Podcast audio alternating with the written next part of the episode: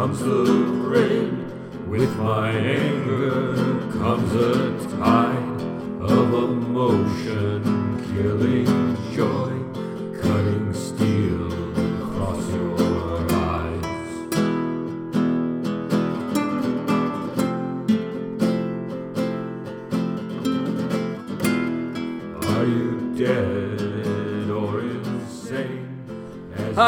Brendan Davis from Bedrock Games and the Bedrock Blog, and I'm here with Jeremy Bai for another episode of the Ruthless Blood podcast. And we're talking about wuxia films, uh, but also talking about how they relate to the game that we have coming out in December, Righteous Blood Ruthless Blades. It's a dark wuxia RPG, and we've been going over all of the movies that we can on our list of films that we mention in the book or occasionally any movie that we think is just relevant, even if it wasn't mentioned. But this is a film I believe we do call out in the book called "The Kid with the Golden Arm." Is that correct, Jeremy? Is this one mentioned in the book, or Yeah, this Uh, one is in the book, and since we always forget to do this, let's remember to tell everybody you can you can pre-order this book on Amazon, or Barnes and Noble, pretty much anywhere that you can get books online. You can pre-order it right now. you can go right to And, uh, Osprey too, the publisher Yeah, page. and, and the, the publisher's website, Osprey. Um, I have a complete list of all of the movies that we recommend, including this one, on my website, which is jeremybai.com. And I think both Brendan and I have started blogging as well. So you can find my blog on my website, and then Brendan's blog. I, don't, I don't know. I don't know what the URL is for the Bedrock blog. But Just the Bedrock blog. I don't know something Bedrock blog. If you type in Bedrock blog, you will find Okay. the the website. Uh, I'm I'm a lot more ad hoc than Jeremy about these things. He's the organized one. I'm the disorganized one. Um, so so you know I'll just uh, you know just just Google Bedrock blog or Bedrock games. Um, and and yeah, so today we did the kid, uh, the kid with the golden arm, which is technically a Venom mob movie. It's a Chang Cheh film. It uh, it's it stars a lot of the Venoms. Um, I think what year was it made? 1979.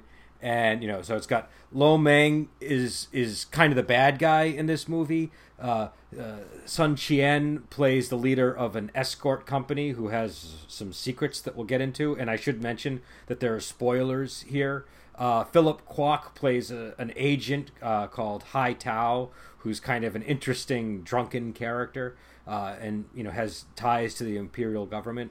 Uh, Lu Feng, who's uh, the, my co-host at uh, Wuxia Weekend's favorite Venom, uh, plays Silver Spear, uh, who's kind of got like a. I, I think we might want to talk about him too because he has an interesting spear that is um, uh, that uh, can do exceptional things when he presses buttons and stuff, and that's something that we have a lot of in our game. Um, and uh, I, I'm trying. Uh, Jeremy, are you are you still there? There was a little glitch on your end. Yeah, I wasn't sure if you dropped or I dropped, uh, but in any case, I'm back. Okay, all right. So, uh, so yeah, so and, and it's and it's got a bunch of the other Venoms. It's got Helen Poon in it, and uh, it, it's it's just a I don't know. It, it's a if you like Chang Cheh films and you like Venom mob movies, this, you're gonna you're gonna enjoy this. If you like old school kung fu movies, you're definitely gonna enjoy it. And if you like wuxia, you're gonna enjoy it. I think this is I think that's the reason why I've never really heard a bad thing about this film because it's kind of got something for every type of martial arts fan. I think. Um, so you know, whatever your flavor is, there's probably going to be something here that you'll enjoy. And the basic plot is very simple. The government is tasked this escort company with bringing gold to people that are suffering from a famine or something. And and there's a gang called the Chi Sha gang that's led by Golden Arm, who's the Lo Meng character.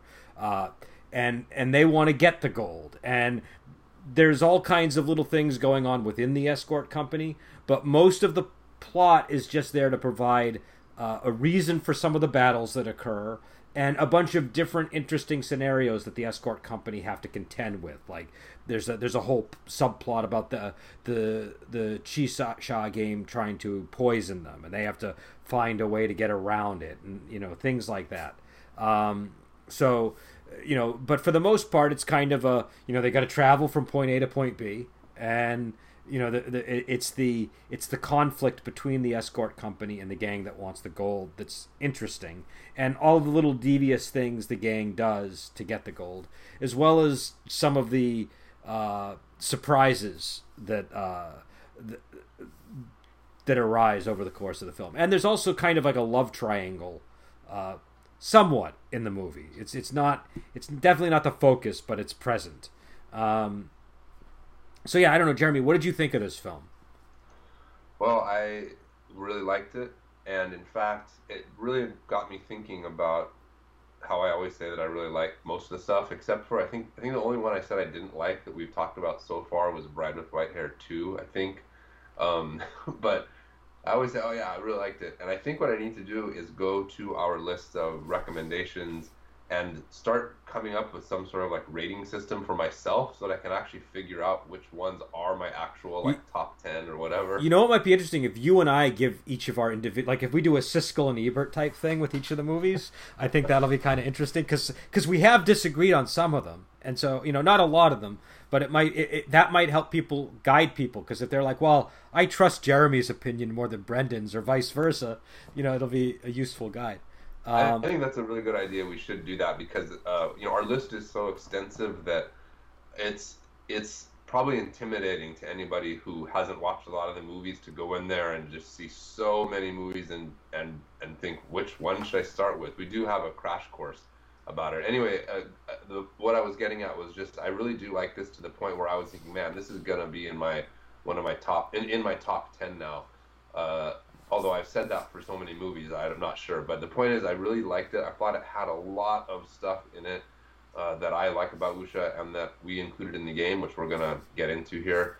And yeah, it's just it's a great movie. I did want to point out um, that I'm not gonna get into language aspects. Like I always say this because it's just too complicated. But one of the things that jumped out to me in terms of the subtitles, because or sorry, no, on Amazon Prime, which is where I watched it, it's dubbed And uh, unfortunately, I don't like dubbed. I, I prefer to watch it in Chinese, but I couldn't get it in Chinese, so I watched it dubbed. They're just there's always stuff that's gonna get lost in translation, and everybody knows that. For instance, the gang they just transliterated as Chi Sha, but the name of the gang is actually the the Chi means seven, the Sha means to kill. So this it would if I was going to translate it, I might try and translate it as like the Seven Killers Gang, which is the same name as one of my earliest translations with Seven Killers by hmm. Gulong. Not that they're connected, uh, but the Chisha is actually a really kind of complex term that it's, it's translating it as Seven Killers isn't necessarily correct. Uh, I'm not going to get into the complexities of it now, but anyway, the point is there is some kind of lost in translation stuff. But overall, I did like the dub, and I, I think it was it was watchable. And so in the end, I I really like this. One of the reasons why we're doing this movie, I don't know if you remember this, was because it got brought up in our last podcast, and I mentioned something. There is one thing I didn't like about the movie, and I know that that you disagree about this, but I did not like the costumes. I just well, we can talk about that. Let's. Well, before we yeah. talk about that, I just want to say one thing about the dubs. I think that they were good as well. They do suffer from the bad acting effect sometimes, and I think the worst place where it suffers is the Helen Poon character because she, if you hear it with the subtitles and in in the original Chinese, it just doesn't. She doesn't sound quite as ridiculous as she does in the dubs. But yeah, so what you were going to say about the costumes because I think that's interesting. Uh, well, yeah, and, and, incidentally, I do want to track this down and watch it in Chinese. The problem with it in Chinese is, I, as I mentioned before, although I do speak and understand and read Chinese, it's hard for me to understand dialogue in movies. Usually they're talking really fast, and the, the most important stuff, like the names of the techniques and whatnot, are not necessarily obvious uh, when you just hear it. Okay. So I like to I like to watch it with English subtitles, even though I, I do read and speak Chinese, and it's hard to find them online with English with Chinese audio and then English subtitles. If you get them on DVD or Blu-ray, you, that that's usually available as an option. Yeah, unfortunately, I don't have any, and our list is like 50 movies long. So if I bought all of them on DVD, that would be quite an investment. Well, if there's anybody really, really you, rich out there who wants didn't, to you, you didn't, you didn't hear it from me, but occasionally people sometimes upload them onto YouTube when they get the DVDs, right, you see, right. you know. Um, so, anyway, jumping back to the costumes, just uh, like. I don't mind when there's historically anachronistic, like not realistic costumes, but the costumes in here were just so over the top of like dangling golden chains and like crisscross fabric. It just looked like I don't know, like something from a, an adult movie or something. so I just. So, so I have to. I, there's a reason for that, which I should explain before we get into our debate over whether it's good or bad. It's a Chang Cheh movie, and you, I mean, you you remember Chang Cheh from the One Armed Swordsman, which had a much more subdued costume uh, selection, but as he got deeper into the '70s, the costuming in the Chang Cheh movies, I mean, they're usually described as homoerotic because I don't because one thing that you'll notice is all the guys have like revealing costumes that like show off their pecs and their arm muscles, and the woman was pretty modestly dressed for the most part. She looked glamorous, but she was modestly dressed. And so uh, the the reason is Chang, and again, you could call it homoerotic, but uh, you know, and we've talked about it on Wuxia Weekend, and it's a, it's a complicated topic. I don't think that that's necessarily a fair characterization of it, um, but it is it is a deep and complex issue. I don't want to get into it here, but the the stated purpose of it is he's trying to highlight the masculine traits of the male characters because it's it's it's consider I think it's called uh, Yang Gang. It's like like staunch masculinity is how it's usually translated, and that's Chang Cheh's whole thing. So um, so just to provide context, but yes, uh, definitely the cost the costumes in this movie are are not realistic at all. They're, they're sort of the opposite of the chainmail bikini problem, right? Like it's a it's it's the it's chainmail bikini but applied to guys instead, right? And Yeah. and so so uh, but and I I have to say like number one over time. I've come to I've come to like you know say okay this is like I, I've come to appreciate his aesthetic because it's so unique. Do you know what I mean? Like you know you're watching a Chang Cheh movie and you can almost pin the date just based on what costumes he's selecting. Um, but I also the, some of the costuming is it's just kind of I don't know it's it's very stylized so it has a it, it, I, I I appreciate the sort of individual stylized stamp that the directors put on with their costumes. You know, my personal preference has always been more for Chor Yuen costumes because I feel that those are they're so, they're also not terribly realistic in a lot of ways, but uh, they're I don't know they're a little bit more.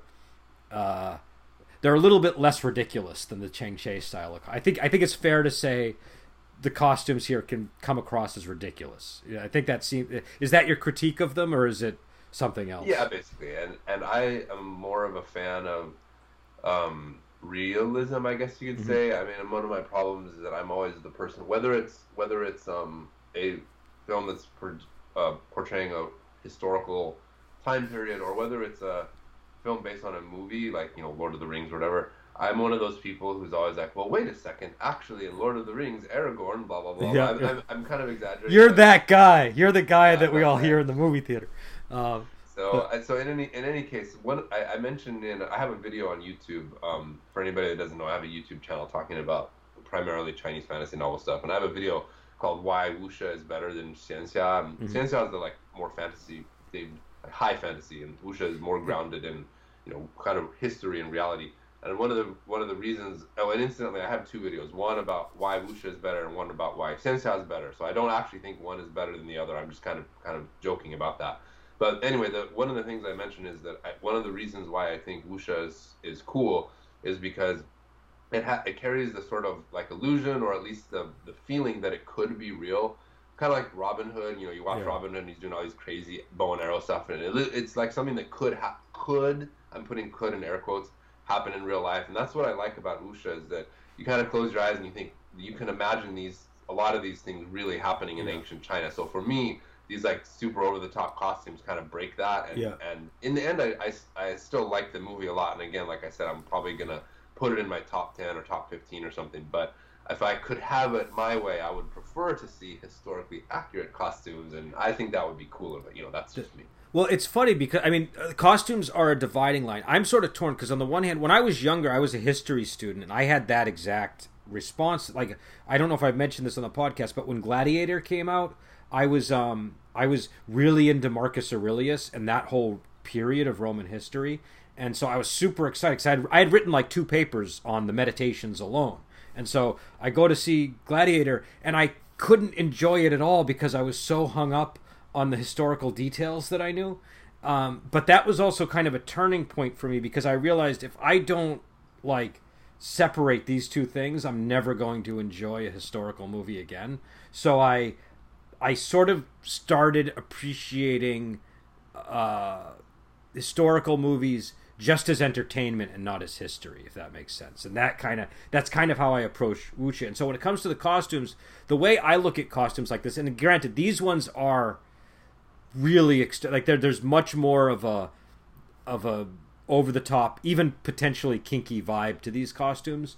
But you mentioned Robin Hood, and I would say it's kind of similar to how if you watch an old Errol Flynn movie, the costumes are not realistic at all, but they they do add a flair that I can enjoy. Um, but I think you know some people like really you know historically accurate costumes.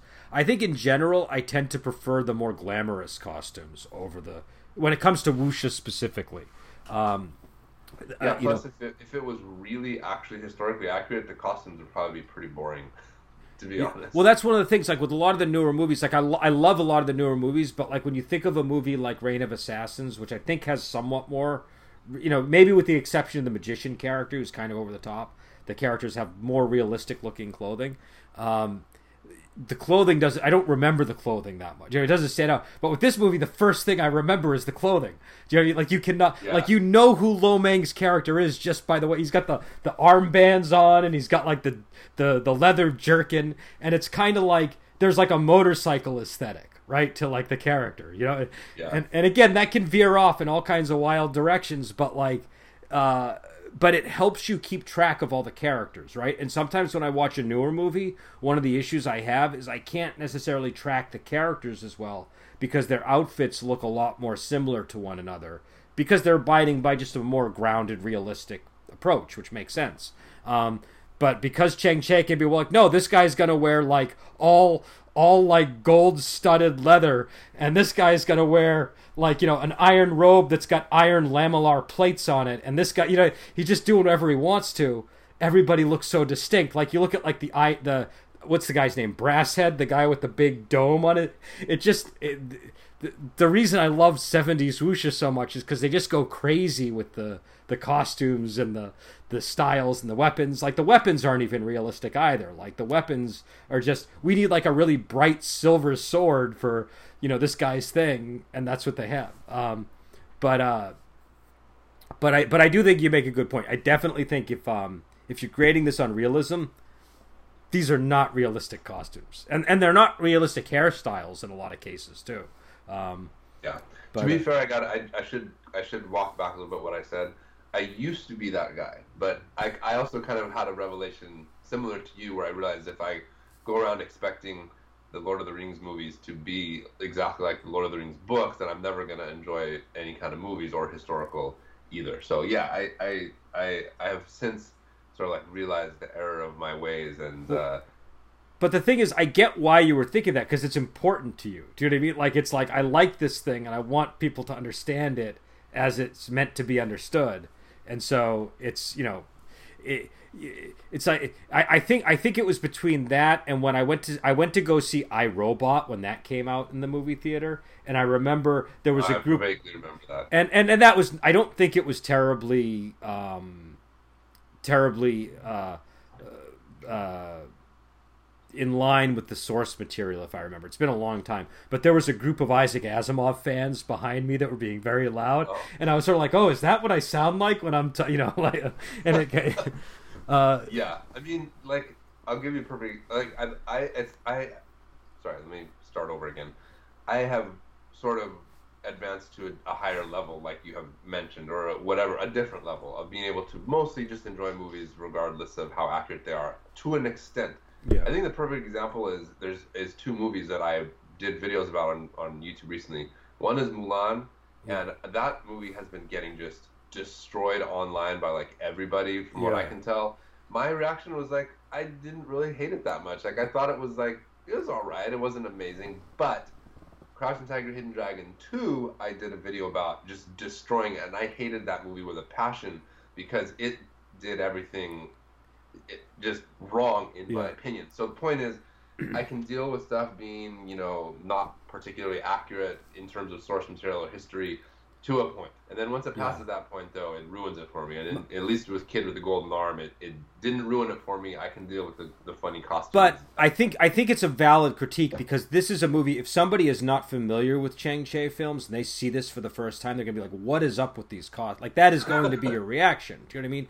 If Yeah. you've never seen it, so it's not like it's not like you're like just being picky here. Like the, these are the these costumes are definitely at the very least an acquired taste for viewers. Um, and uh, and you know I've just seen so many Chang Cheh movies. This isn't like even like the, this isn't even the worst of what he you know he, he's got m- movies with some really bizarre outfit. And if if anybody's ever seen it, there's an even worse film that's not a Chang Cheh movie called I think Journey of the Doomed um, that incorporates like a Conan the Barbarian costuming aesthetic into wuxia, and it really feels strange. Um, but uh, yeah, the So- Mulan thing is I haven't seen Mulan, so I don't I don't know.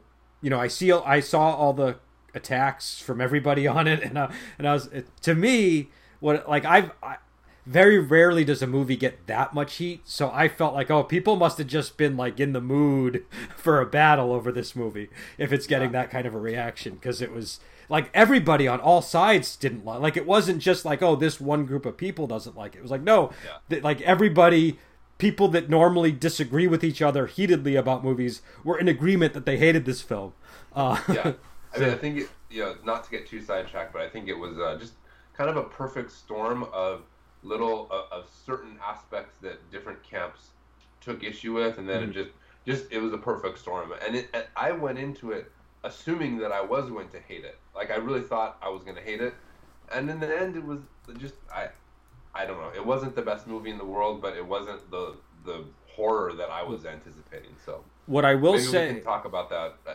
in on another podcast. Here- here's what- I could probably talk about it for a long time. Here's what we should do because I, I have no interest in Disney movies at all. Like I'm not gonna see Mulan no matter how many times people tell me to, and I don't care about the cartoon Mulan. I don't care about.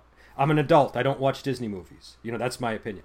And so, um, but I would recommend to people that the 2009 Mulan, uh, starring uh, Zhao Wei, Vicky Zhao, is a very. It, I thought that was a great movie. I don't know if you have seen it or not, or if you disagree with me, but. Um, I haven't seen it. I kind of want to. I think, in a nutshell, I think that the this this Mulan, the new one, it's obvious to me that Disney wants. I mean, it, it was obvious from the beginning. They planned to release it in China, and they wanted it to be hit in China. So it's not like Crouching Tiger, Hidden Dragon Two, where it was just some random director that kind of was like, "Wuxia movies are cool. I'm gonna make one too," and then it just comes across as being just wrong in all aspects. The the new the new Mulan by Disney like they they had to make it at least palatable to Chinese audiences. So there's a level of like cultural authenticity that is there, as opposed to like I've seen people online. You know, I think we're getting too too sidetracked. That's okay, but you- it, but But we'll just finish what you were to say because you were going somewhere. I'm just I, I like I, I see a lot of people being like, this is obviously not real wuxia. This is not Chinese, and I'm like, Disney was planning from the beginning to have it be a hit in China. Why would they make some movie that Chinese people would obviously like see as being not Chinese? It doesn't make sense. So of all the problems the movie has, it doesn't come across to me at least as being a fake wuxia movie or a fake portrayal of Chinese culture. I mean, it's not historically accurate in, by any stretch of the imagination. But Well, the big problem people that- wasn't the big problem people had with it that like the the way that they dealt with chi and how like something Yeah. about only girls aren't supposed to have chi. Like I forget. ridiculous. Yeah.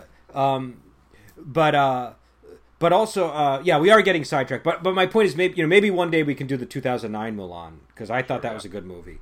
Um, and you know Vicky uh, Zhao, I thought was really good as Mulan. I thought she was very believable. She's got these strong hands. Do you know what I mean? That just like were really believable.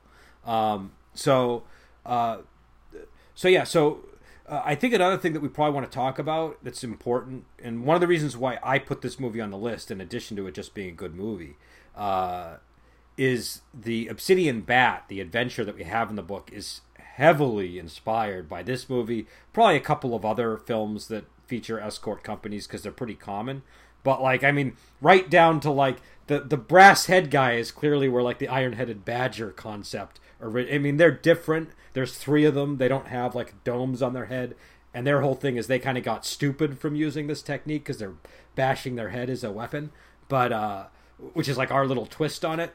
But uh, but but like all kinds of details like that, the way that we kind of have the whole thing where like again, and I don't there we're going to spoil some of the adventure content. So if you plan on being a player in Righteous Blood Ruthless Blades, you might not want to listen now. If you plan on being a GM and buying the book to run it, then it's probably good to listen to what we're going to say.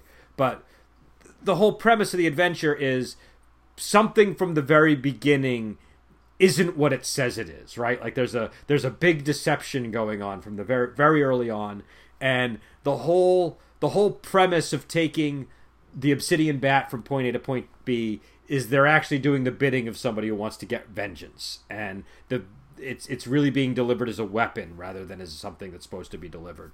And so and it's kind of a the, the plot the, the adventure concept deliberately strains credulity as much as humanly possible, right? Like we had to really we had to like really go through it and be like how exactly is it possible that this happened when this person is doing this and and tie as much of that together as possible. And this film has a similar thing where the head of the escort company isn't who he says he is, and and it, and and and and really the, the the real head of the escort company is some other guy who's hiding inside the golden uh, the carts with all the gold, uh, who who's really this guy named Iron Feet, and and and it's all because he has a beef with the the um the Chi the Chisha gang and who are the ones trying to take the gold. So it's just kind of like a if you really stop to think about the plot, it kind of breaks down type of thing.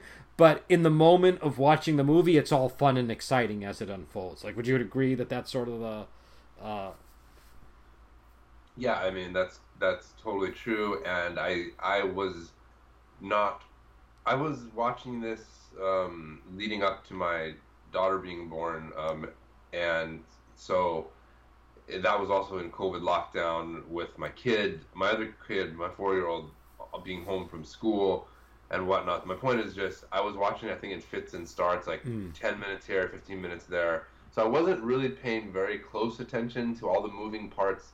And so when the like big twist comes, the guy jumping out, I was definitely totally like, whoa, like what's going on? like, I don't know if it would be possible watching it uh, for the first time carefully to like to pick up on that? I, I, maybe you can in, enlighten me. I'm not sure if it was foreshadowed or if that just came up totally out of nowhere. No, it was foreshadowed. They foreshadowed that something was up. It's just that when you stop, if you stop and think about what he's doing and why and how, you're like, so much has to come together.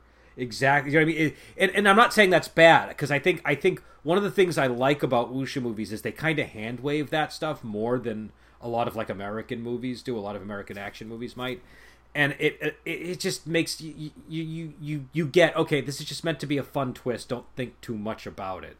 Um, but they do foreshadow it. Like for example, uh, there there's a point where two two of the men from the escort company die who try to take the gold or something, and and they're like, wait, how could any of them snuck in and done this? Because you know and so and and, and it's it's obvious that there's an inside person. And it's the head of the escort company is like well i don't have any traders inside my organization. So you you know and i think there are a few more moments like that through the film. So they definitely they definitely do their work to do that. It's just that like any really elaborate scheme you know, it it, it, it, it, it strains credulity, which is what I like about it, and that's what we kind of tried to do with. Oh, go ahead. Uh, the Obsidian Bat, we you know we don't copy that, but it definitely comes across because the uh, the initial the, the kind of the mystery element and the plot twist element that you're talking about is if you start really thinking about it, it it's going to be hard to really make it believable. It's, it's not impossible. Just you have to really explain it with yeah. um, nuance to make it come across right. We kind of wanted it to just be similar, not just this movie, Kid with the Golden Arm, but it, just wuxia in general. There's always okay, sorry, not always. There's so often these dramatic plot twists where suddenly something, you know, turns around that's not as it seems. We really wanted that in there, so th- so it, it has that. I think the adventure in general is a good mix between a sort of a linear storyline that a beginner game master could easily run because it, it's you know the bodyguard or the escort company um, plot is basically take item A from point X to point Y. It's pretty yeah. simple.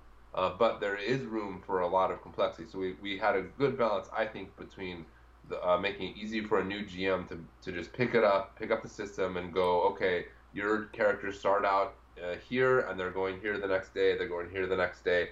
But it's complex enough, and we have enough extra Yeah. stuff that a, an experienced GM could really turn this into a, a complex campaign, or at least a multi-session, you know, uh, plot-heavy adventure. It really just depends on the the style and the experience of the GM. Yeah, and, and we intend, and so the adventure is is definitely meant as an introductory adventure. It's meant as an introduction to Wuxia, as an introduction to the game system, as an and, and as you said, as an introduction for potentially new GMs even.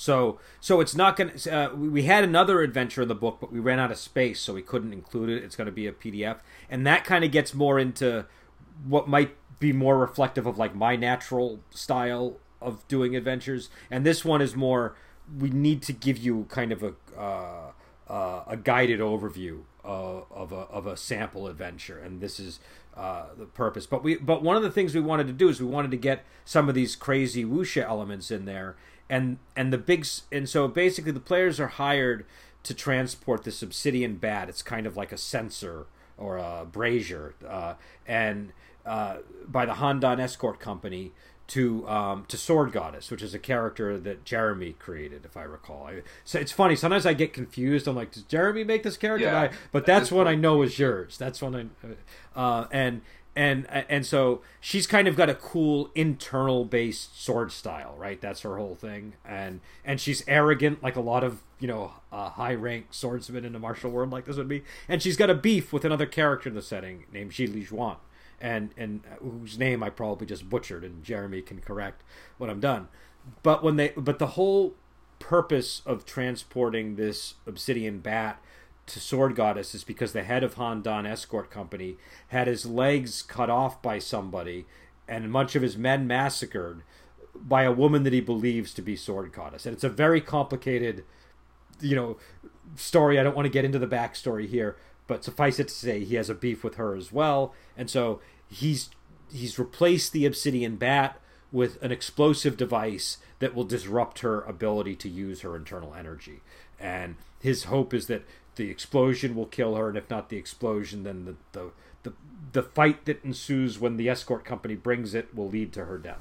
Um, and so that's the the overall plot. And and and again it's it, it is ridiculous but it's supposed to be ridiculous. And that's one thing i wish we had kind of said in the book that we we didn't say um, is it's it's meant to capture the exact kind of twist that you see in the kid with the golden arm. That's exactly what we were going for. And uh you know uh you know and you know hopefully we got to that same level. I don't you know i don't know if we did but that was our goal.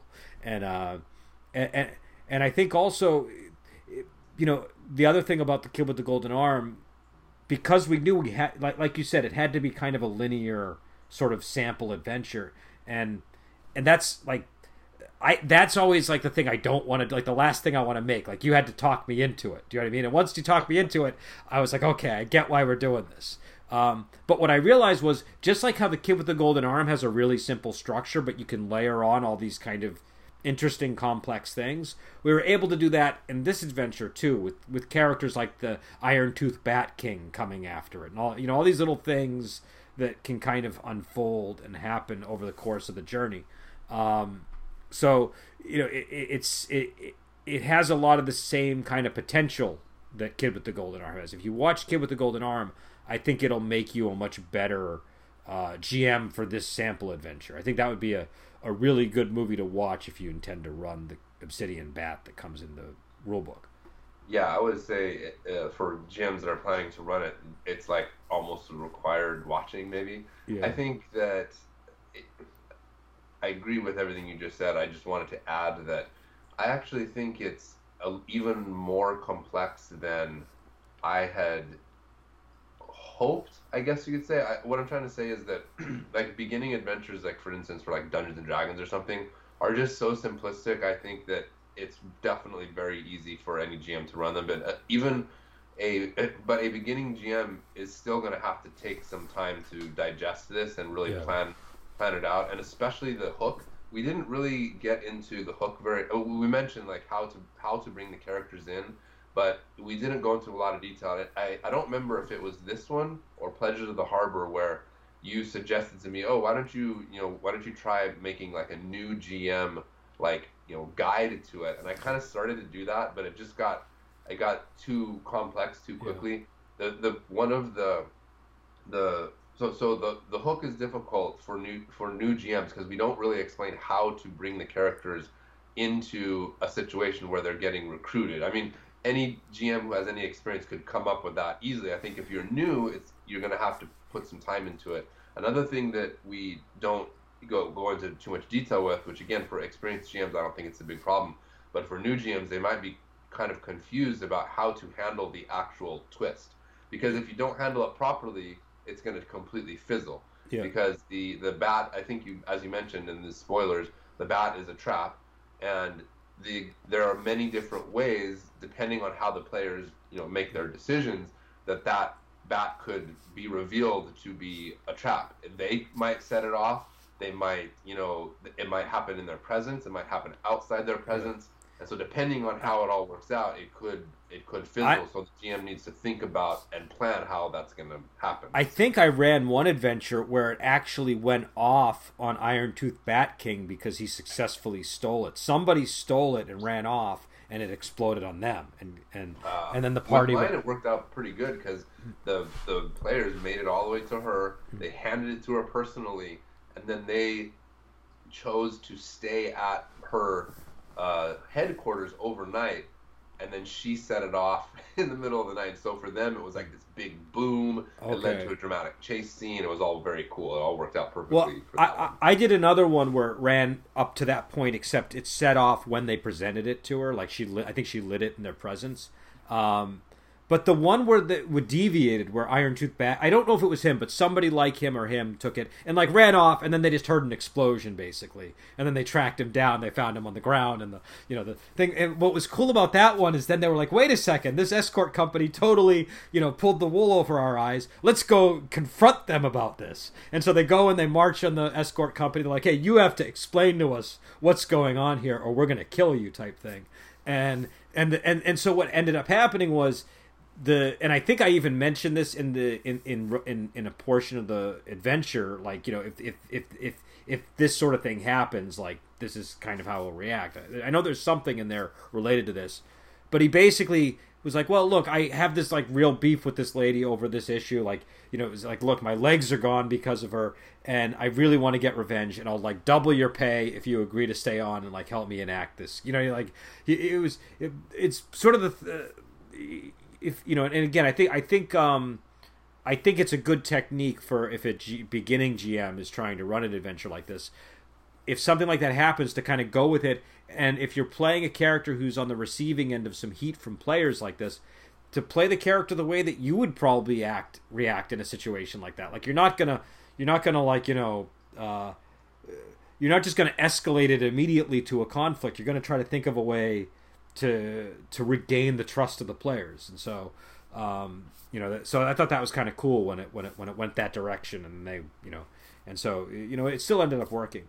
Uh, but but again, I think that's one of the, the, one of the easy things about having a linear adventure for the beginning thing is if it does go off track, you, you don't have to think too hard about where you know how to get it back on. Do you know what I mean? There's only it's a fairly simple adventure scheme. So um, One thing I, I do like about how we set it up um, for the experienced GMs is is the map because the map um, includes a lot of outlying cities and locations yeah. that a GM could use. Uh, and another thing that we, and I think again we we probably ought to do a.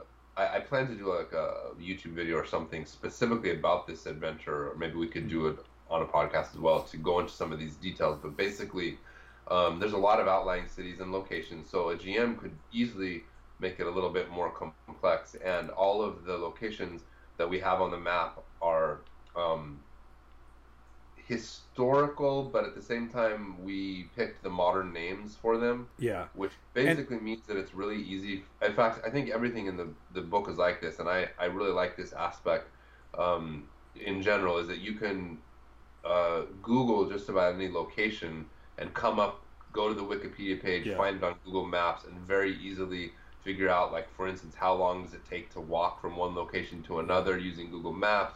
You can get history of a location on Wikipedia, and very quickly GMs can come up with a lot of good hooks, background information to expand out the adventure. So if a, if an if an experienced GM wants to make this into a non-linear, like more complex adventure, or if the players themselves, for instance, say, well, we don't want to go down the main road to to Kaifeng and the Immortal Sword Manor. We want to do something different. Well, then the GM can say, well, there, you know, there's a another city called Puyang that's a few kilometers to the to the east uh, or to the west. You know, do you Yeah. want to head in that direction or whatever? That was actually one of the hardest things.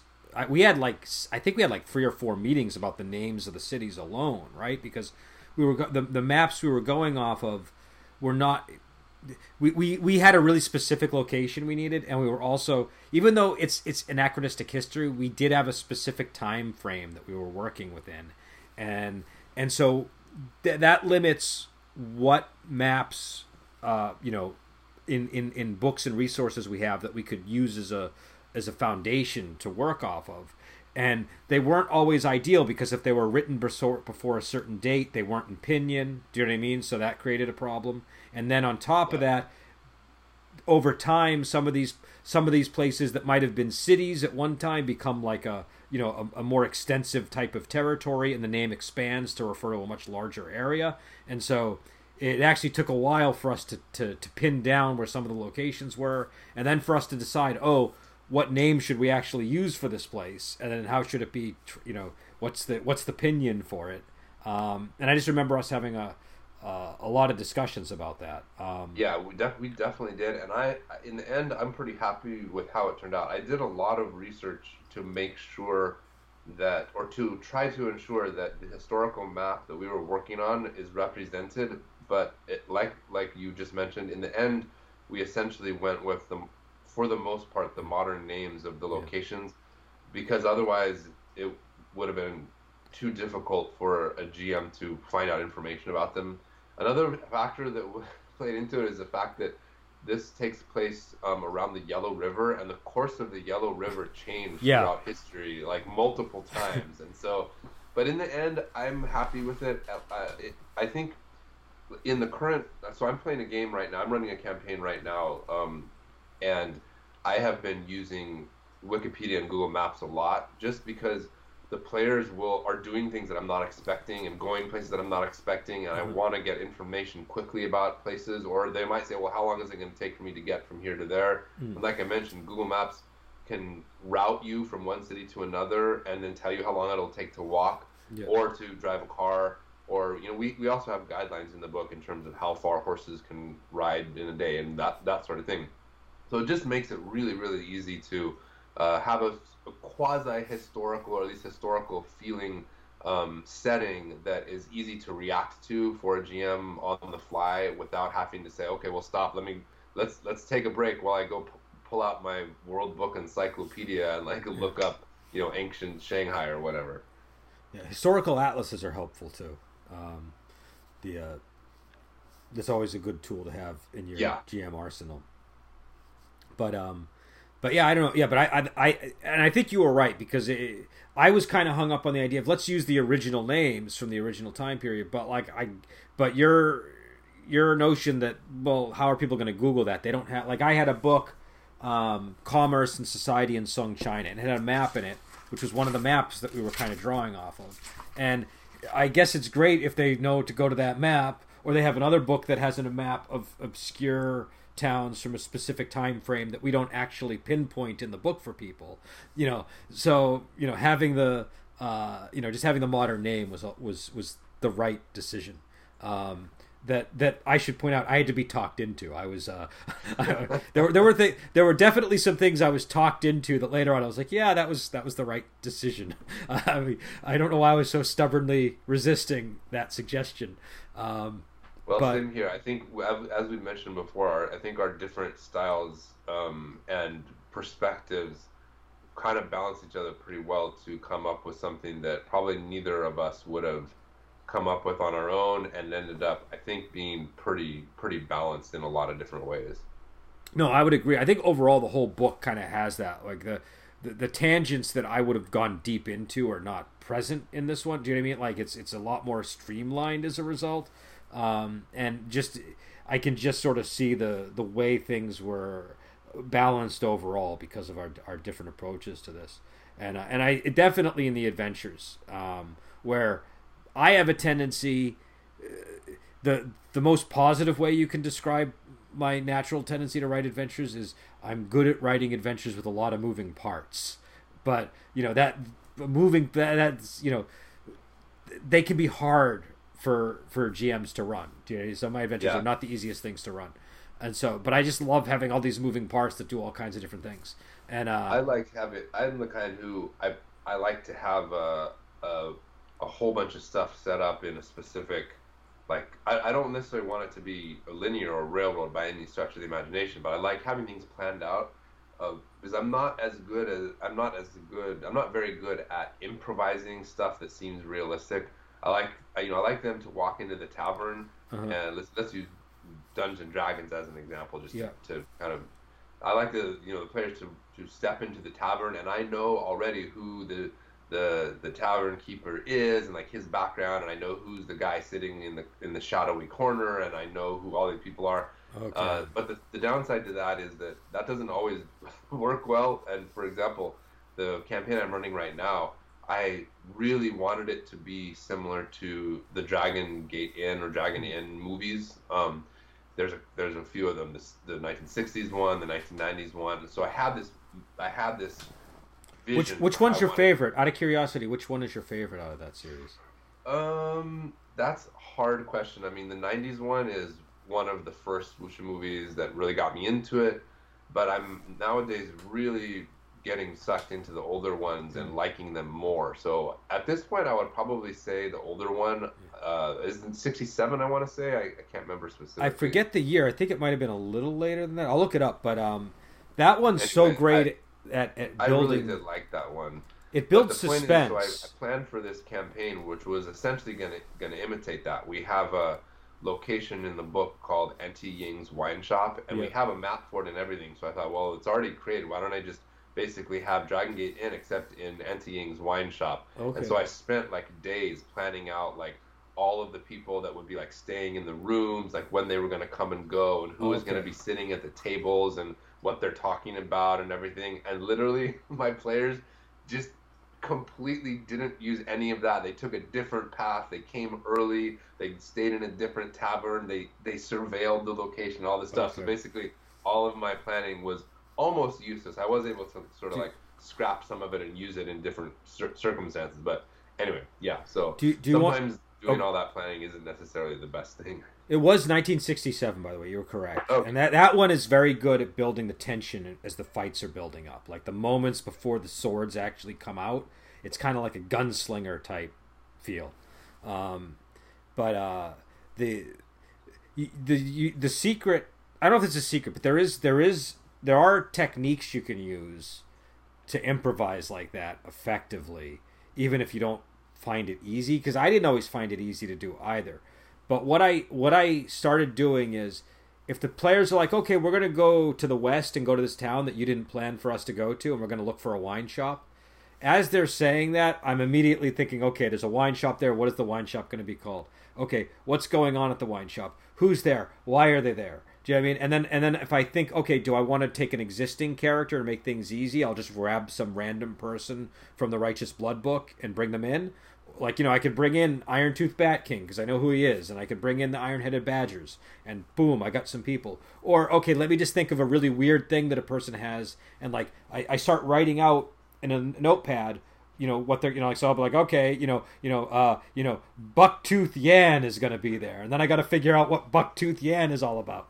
You know and then you and, and then you're like okay well Bucktooth Yan needs some kind of cool move. So I'll say he's got like you know the crippling crescent foot kick. And then I just write and, and and even though that doesn't exist in the game book I write out really quick mechanics for it. You know and that's all I have on Bucktooth Yan. But like that's enough for me to and then like I can kind of figure okay like the character will just come to me because I'll be like Bucktooth yeah and he's like he's got buck teeth he's probably like sensitive about it he's probably got some kind of resentment towards the world so he's gonna be like you know but but I also want to make something about him that's redeeming and like makes people you know make them to want to like him in some way. So you know we'll we'll, we'll you know we'll, we'll give him some good quality on top of all that, and then and then when the players get there, it just kind of organically emerges. So I think I think the trick really is just writing rough sketch notes as quick as you can in a notepad before the rubber hits the road, and then you have that. Even if it doesn't have to be perfect, you don't. You, obviously, you're not going to fully balance the what did I call it? The crescent moon crippling kick technique. You know, it doesn't matter. It's just it's just Bucktooth Yan who might die tomorrow, and the the technique won't be in the book.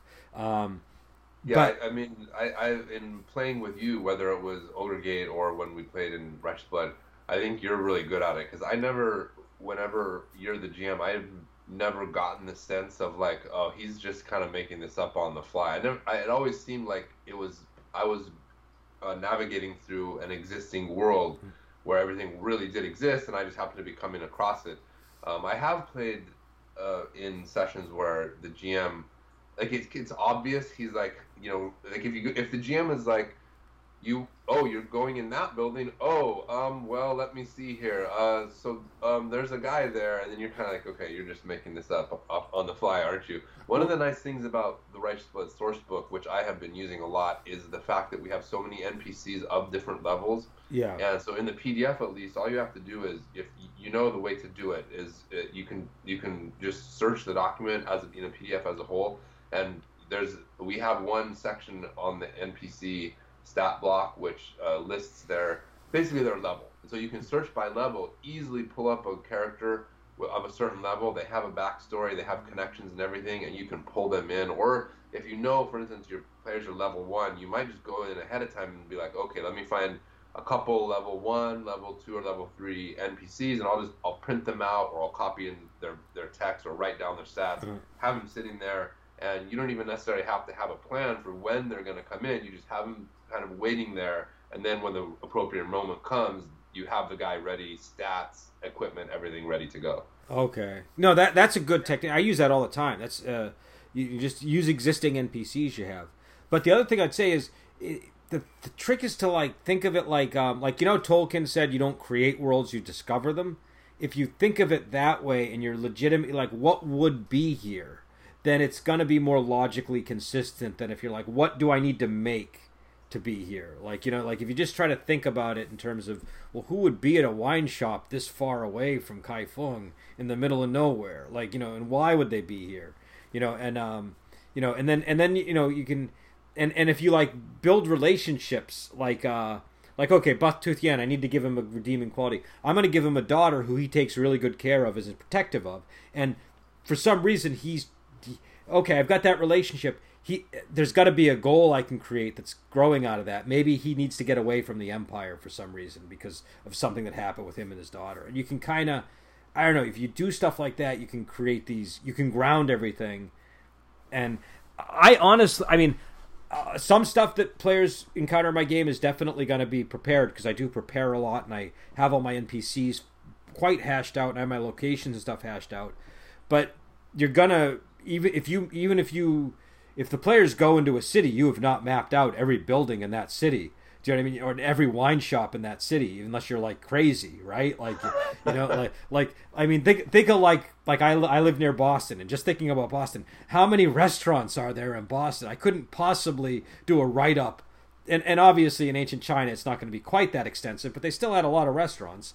You know, how how am I gonna how am I gonna possibly do all that in advance? I'm not. So they're eventually going to come upon a wine shop, and I'm going to have to fabricate whatever is in there somehow. So, um, for anybody that has listened this far, I'm going to give you one of my super secret tips, which is so since I'm playing online, my computer monitor turns into my um, DM screen or GM screen, and I have like stuff taped all over the screen. And one of the things I have taped on the screen uh, is a map of a city called Pingyao. That's P I N G Y A O and Pingyao is a uh, a historic. I think it's a UNESCO um, World Heritage Site. I'm pretty sure, and it's an ancient Chinese city, a walled city that still has existed for like thousands of years or whatever, and it's maintained as a tourist destination. Uh, but it has all of the reconstructed old buildings, temples, and everything, and you can go there. So I visited there, and it is just an amazing ancient Chinese city. Uh, now, me having been there helps a lot because I can just kind of visualize, remember what it was like to walk around. But even if you've never been there, you can find maps of it in English with all of the different locations that are real life locations, temples, and you know gates and whatnot. You can print that out, have that map there, and it works as a generic Chinese city for most cities. Um, and it has it has you know a river by it, it has city gates, it has everything. So if you're you know anticipating your players traveling or something and, and you think they might go to some city and you don't have time to like pause your game to like go you know figure out what an ancient Chinese city looks like. Just just type in Pingyao ancient city map find an English one print it out and you can have it on file. And then always you always have a generic realistic historically accurate Chinese city ready to go at any time. One of one of my secret weapons is um, uh, the Dieter Kuhn book on Song China, which is um, also based on um, China on the eve of the Mongolian invasion. He uses a lot of the same material, and that kind of draws on other things, similar sources. But in the book, he has large sections that deal with um, shops and restaurants and things like that in the in the city. And so uh, a lot of times, it's one of the books I always go back to to just look at like, oh, they yeah, they had they had this kind of interesting little shop here. Oh, they had like a they had a um a polo society. That's kind of interesting. You know, like, I'll put a polo society in my game. Like th- those kind of things are uh, are useful. So if you find a book that has good information, hold on to it. Another one that's really good is uh, Law and Order in Sung China. I use that one a lot. Um, that just has a lot of information on constables and jails and crimes and things like that. Um, and that other one I mentioned, the Commerce in uh, Song China. Um, if I want to know about, um, let me see, just pick like a random good. Like, okay, uh, rice brokers. What are rice brokers all about? You read the section of rice brokers, and now you get like 18 NPC ideas on rice brokers, and then rice shops follow rice bro. You know, it's just it's like an endless uh, stream of things, and it also gets into how commerce was conducted over the waterways and all this stuff. Um, but yeah, we I, mentioned that one is mentioned in in the in the in the book as a recommendation. Yeah, that, link to that as well. It, that's one of. I mean, honestly, this is one. Of, I probably use this book more than any other one. It's called Commerce in, in Society in Sung China. It's uh, my eyes are bad, but it's by uh, Shiba Yoshinobu. I, I hope I'm pronouncing that correctly, and it's translated by Mark Elvin. Um, and it is one of these books that is not in. It doesn't use the pinyin, so you know if you're used to pinyin, it's going to maybe be a little confusing, uh, unless there's a later edition that maybe does that but it's it's so useful because it gets into like how market towns work. It gets into it gets into so many things and it's organized in a way where it's like okay i just go to the cattle and fish section and i read up on cattle and fish and it talks about the kinds of people that were involved in uh, you know in, in cattle and fish. It says there were three main varieties namely yellow cattle black cattle and water buffalo and it just goes on and on. And and you have all these kinds of details that are really great for incorporating into a campaign. And and it's not so. I mean, some GMs would use this just to kind of give historical accuracy, which this is going to be great for. But I mainly use it just to get like you know a good sense of flavor. Do you know what I mean? Like that's my my main goal with this kind of book, and it's it's probably the book that I use. I mean, it's I, I think that's possibly the book I use the most. Um, and it's it's not that big of a book, um, but it's just got lots of great information in it. Um, I know that's quite a detour from what we were talking about, but I still think it's useful. Um, yeah, so, we have a lot of good tidbits in here. Um, uh, going back to Kid with the Golden Arm, though, what else were we gonna, gonna um, get into? Well, uh, do we want to talk about the movie itself and some of the characters? Like, uh, were there any characters that you thought were great examples of wuxia characters or tropes that uh, you want to draw people's attention to?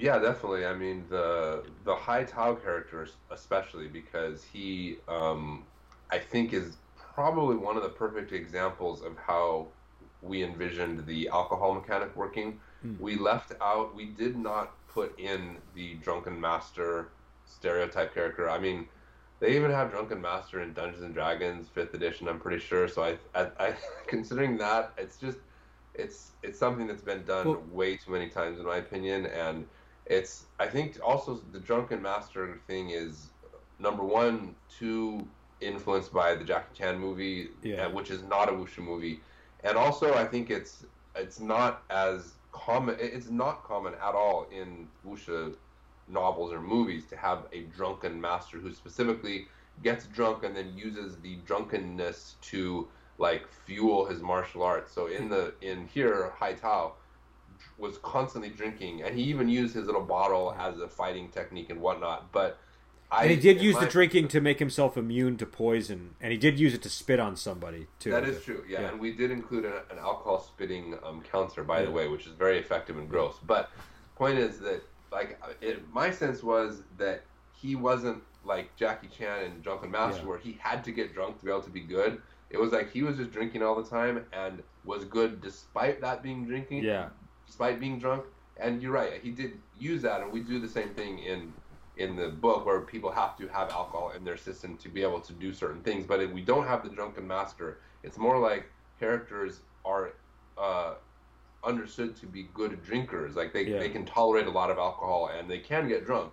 Uh, but I really liked his character for that aspect, and, and just his character in general. I think was a cool character as well. I, I think what what the pro, the drunken master trope itself is fine. Like it obviously fits in the genre fine. The issue is it's it's a very narrow it creates a very narrow understanding of alcohol in wuxia if that's the only way that it's ever expressed yeah and i think what you're saying is is useful here because like there's almost something like where the, the, the alcohol is used in so many different ways with a character like this and you see it all the time it's used to highlight how skilled he is because he can drink so much and yet be so at ease and skilled it also kind of highlights his morality in a weird way because it creates this sense of detachment that he has from everybody else and the way that he does his good deeds is, is, in this very detached way. Do you know what I mean? Like when he when he saves the guy who's been poisoned with sand palm and he just throws him into the into the oven and seals the door and the wife or the the lover thinks that he's going to be cooked to death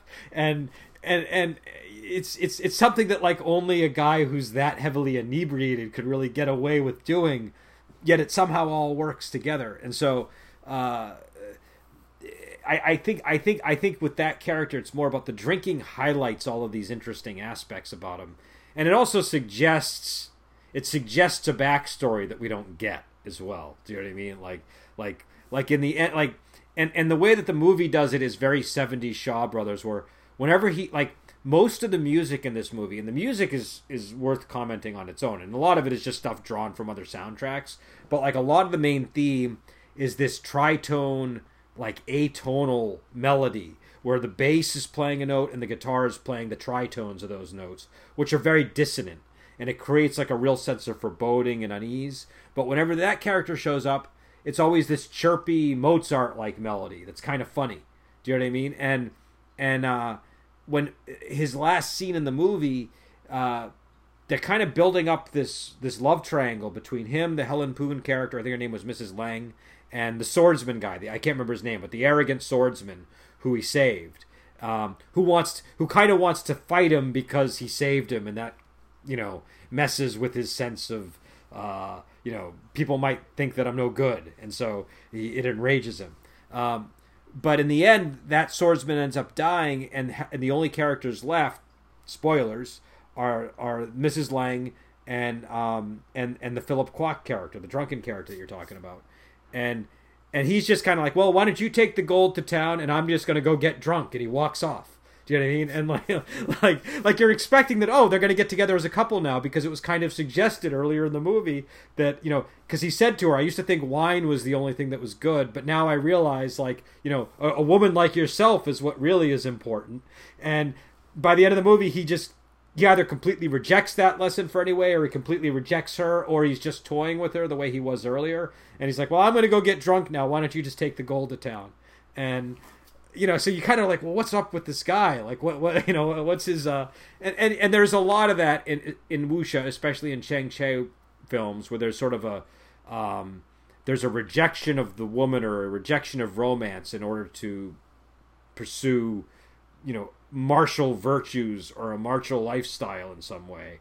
And, um, and so one of my thoughts with the alcohol there is, well, maybe, maybe the only way that this guy can kind of cope with all of the, things that you know that lonely road is you know led him to is he has to drink all the time because it just you know his life you know he's how many people has he seen killed and butchered and how many people has he killed and you know uh, so uh, but so but anyways the point is drinking is um is is a really essential part of the genre and, and we made it an essential part of the game and I think I think you're right that this character kind of he captures something about drinking that is not it's something that you see in a lot of wuxia but it's maybe not one of the tropes that a lot of people are aware of who who maybe only know a few movies or something. Do you know what i mean? It's it's, it's not hit the bro- the popular broad culture as as much. Yeah. So i think like i think you know the fact that there is i, I don't know what it's uh, called in dungeons and dragons 5th edition. It's not called drunken master but they basically have like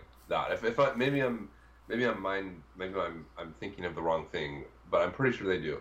I think one of the reasons that that's so prominent in the Western or like gaming or like uh, the gaming um, world is just because of the popularity. I I think it's of the Drunken Master 2 movie because there's a few others like there's like Jet Li did Drunken Boxing in one of the, I think it's the fourth Once Upon a Time in China movie if I'm remembering correctly. Maybe I'm not and and there's other movies, but that one is just so incredibly popular. Drunken Master Two, you know, it, I remember watching that movie before I even got into wuxia, and and I think it's created this sort of perception that that is like so super common and popular yeah. in the genre as a whole. When it, you're right, it's present, but it's not like, like well, that integral.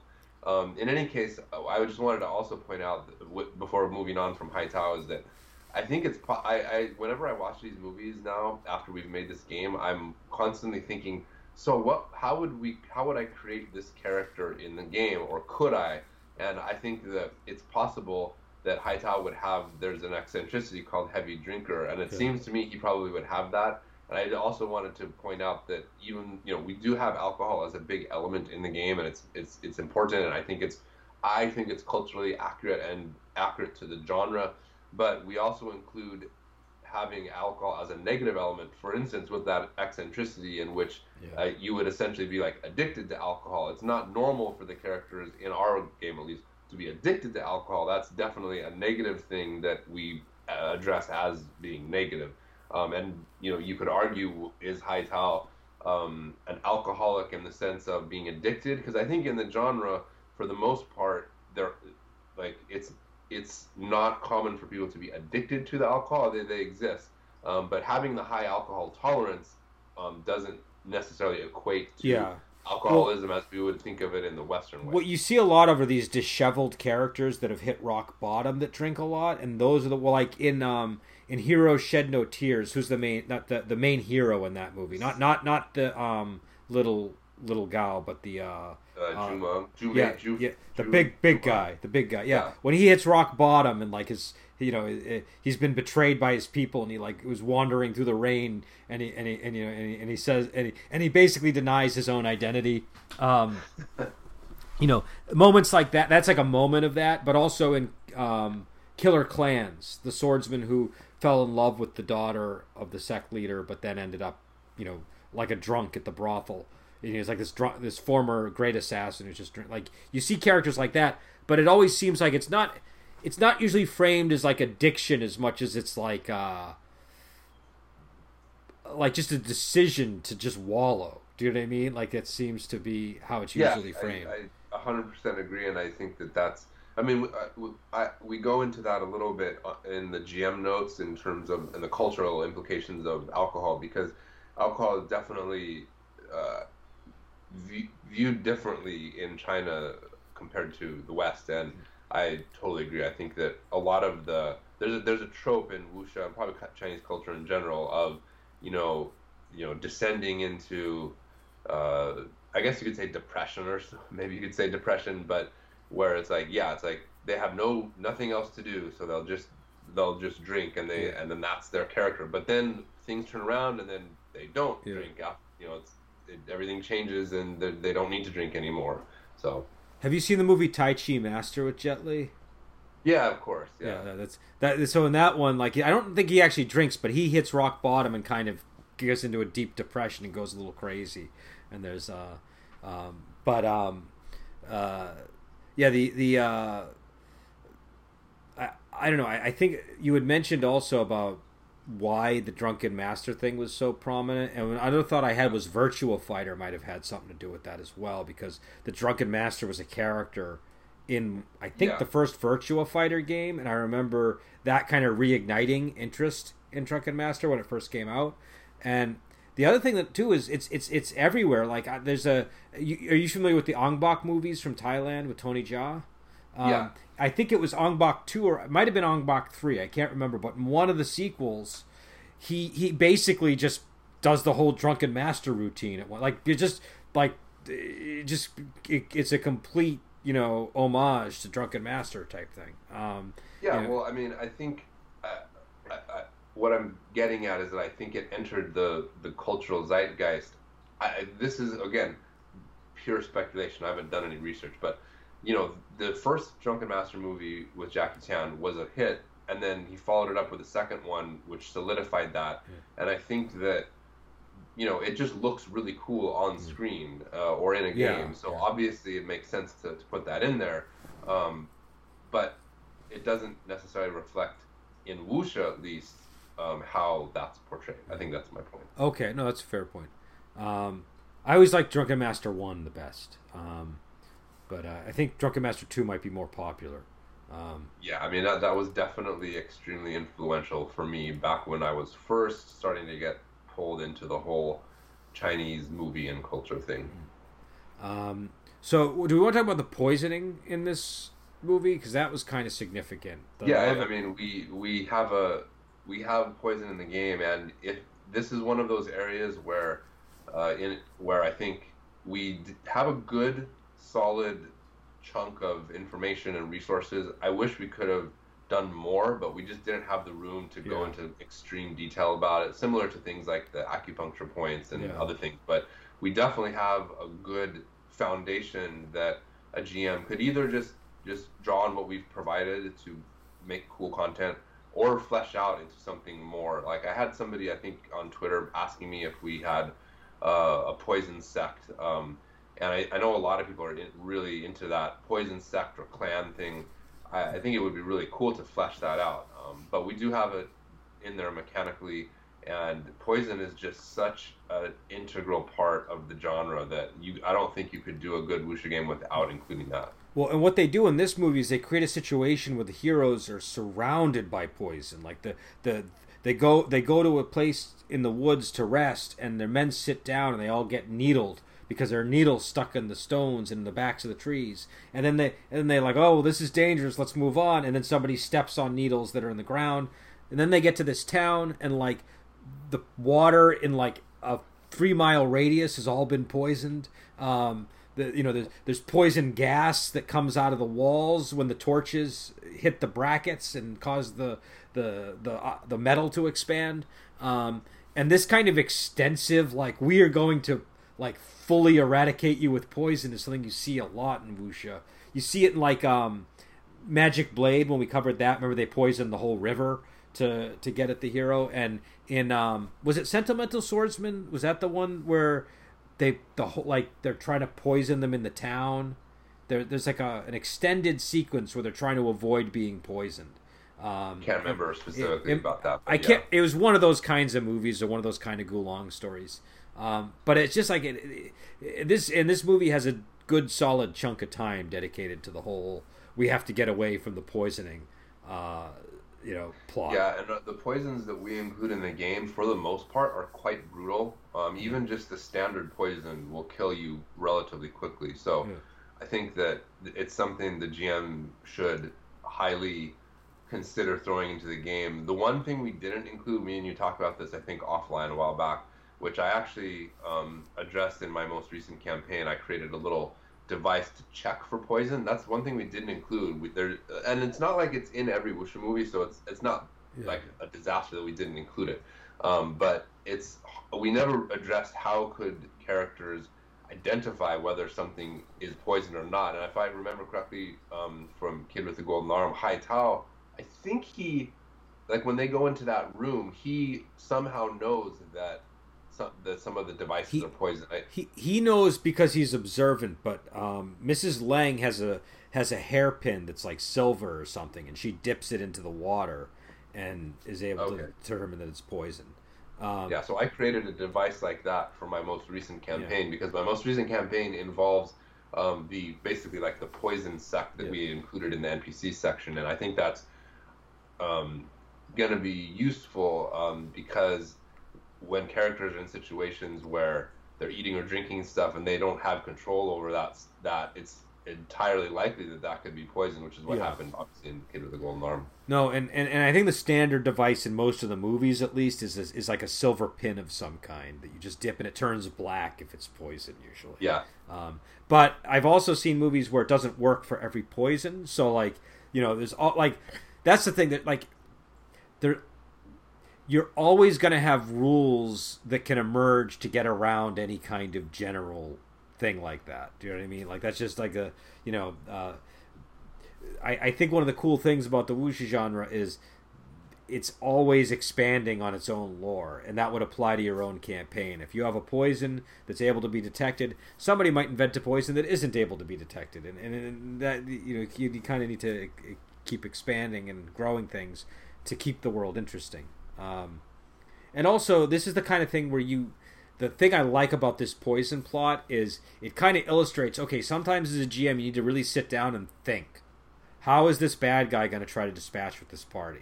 Do you know what I mean? And how we talk about how iron-handed you ought to be or not be in the GM guide, and people can reference that section and decide for themselves how full throttle they're going to be, like you know, in, in a scene like this.